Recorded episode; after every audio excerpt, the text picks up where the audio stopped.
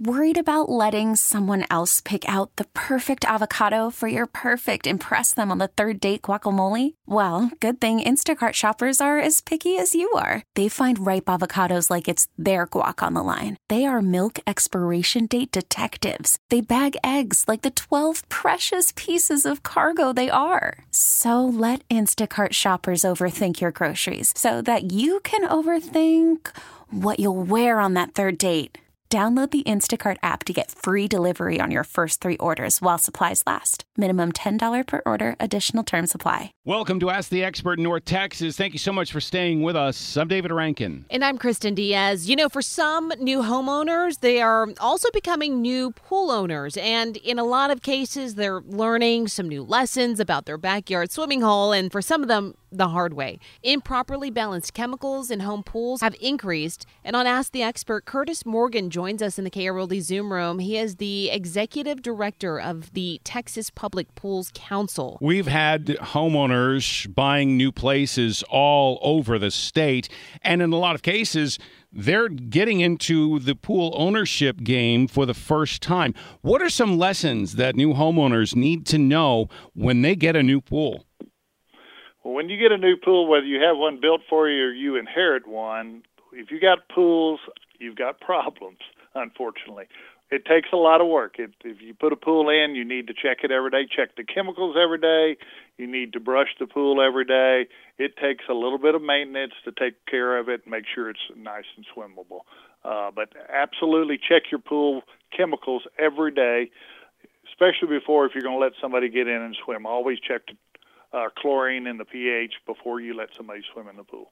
You know, with uh, people becoming new homeowners or getting a, a, pool for the first time, where can they get the information to learn about pool maintenance? Well, you can go online to any any page you come up with. Just put in there home pool maintenance. There's tons of people online that will tell you how to maintain your pool. Some of them will be overzealous and have you put a lot of different things that you may not need in your pool, and then some of them are just plain Jane. But the main things you need to take care of are the chlorine in your pool, the pH of your pool, and occasionally check check the calcium hardness and alkalinity. Uh, the biggest problem we're having now is there's a chlorine shortage, chlorine tablet shortage, and dry chlorine shortage. A couple of the chemical plants have shut down because of problems, and so it's really hard to find things out there. If things are hard to find, what do people do if they cannot treat their pools properly? Do they have to shut them down? You need to shut it down if you can't keep the chemicals correct. The one thing I tell people, I've had numerous calls from friends that have pools because mainly I do commercial pool work, but I tell people if you can't find tablets or you can't find what they what we call shock chlorine, you can go down to the store and get you some normal bleach from the store, or if you go to some of the commercial dealers, they'll have 10% bleach. The bleach you get at the store is 5%, but it's chlorine too. Just pour it in the pool, check your check your readings, make sure it's fine, but pour it in, get it a little higher than normal because it'll dissipate, but you'll have to correct your pH because it does make your pH go up a little bit. Muriatic acid is something we put in pools to bring pH down and that's readily available. It's the tablet chlorine and the granular chlorine that is hard to find, but bleach will do just as fine. What are some of the health hazards that could potentially uh, come up if someone doesn't treat their pool and leaves it to become, for other words, a swamp? Well, if you if you have a swamp or like it's like anything, you you hear on news reports where people are swimming in lakes or something that the water levels are down, so bacteria levels go up uh, there's cryptosporidium and those types of bacteria that can cause bad indigestional problems. Uh, so chlorine will kill all of that. And so if you keep your levels up, maybe about two parts per million, uh, it we won't have a problem. The pH has to be between a 7.4 and 7.6. If your pH gets extremely high, it kind of makes your chlorine not work very well. So the pH has to be somewhere between 7.4 and 7.6.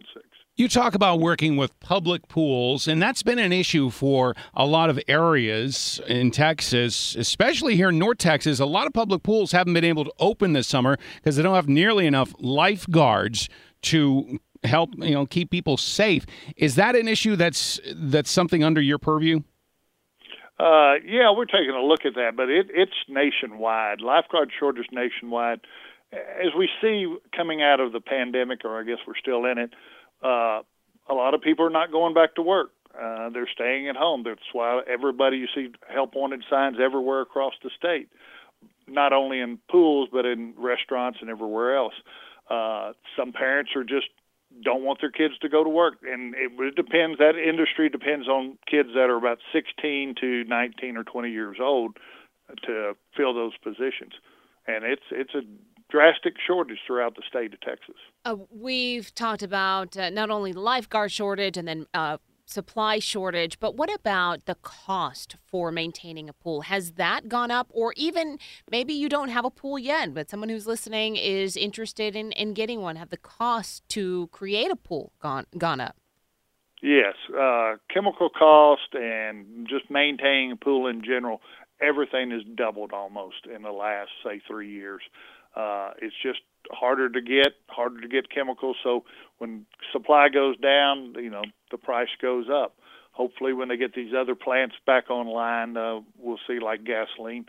You get more gasoline, it comes down. So hopefully that is. But pools are a costly uh, endeavor. You know, it's, it's not like some. I had some friends tell me, "Well, I want a pool, and I'm tired of mowing grass." Well, mow the grass; it's a lot cheaper.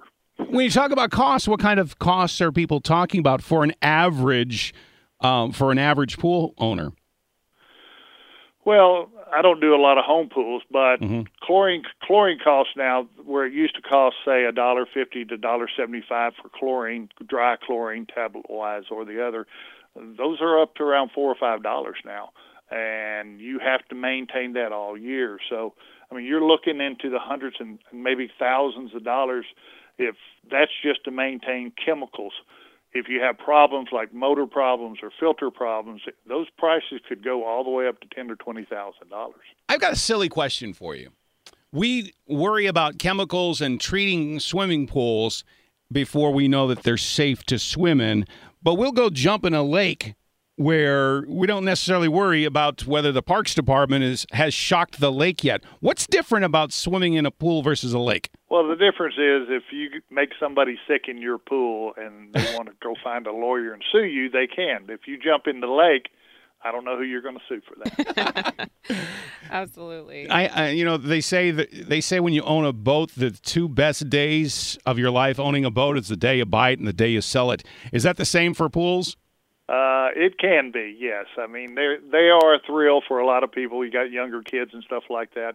But yeah, when your kids get older and you're home by yourself and you don't have kids in empty nesting it now, that pool becomes more of a problem because you still got to clean it, you still got to maintain it. I always say the best home pool there is is the neighbor's pool next door, and you give them a little let them play. My last question to you, and it's not so much about uh, cost or maintenance or anything like that, but I was just curious about the trend. What is the trend right now? Uh, and I understand you are under uh, commercial properties, but it used to be like the big rock waterfalls or maybe a diving board. What's the trend now? Oh, the trend now is is more of toward the rocks and all the uh, amenities, more waterfalls, more sprays, more types of even on home pools.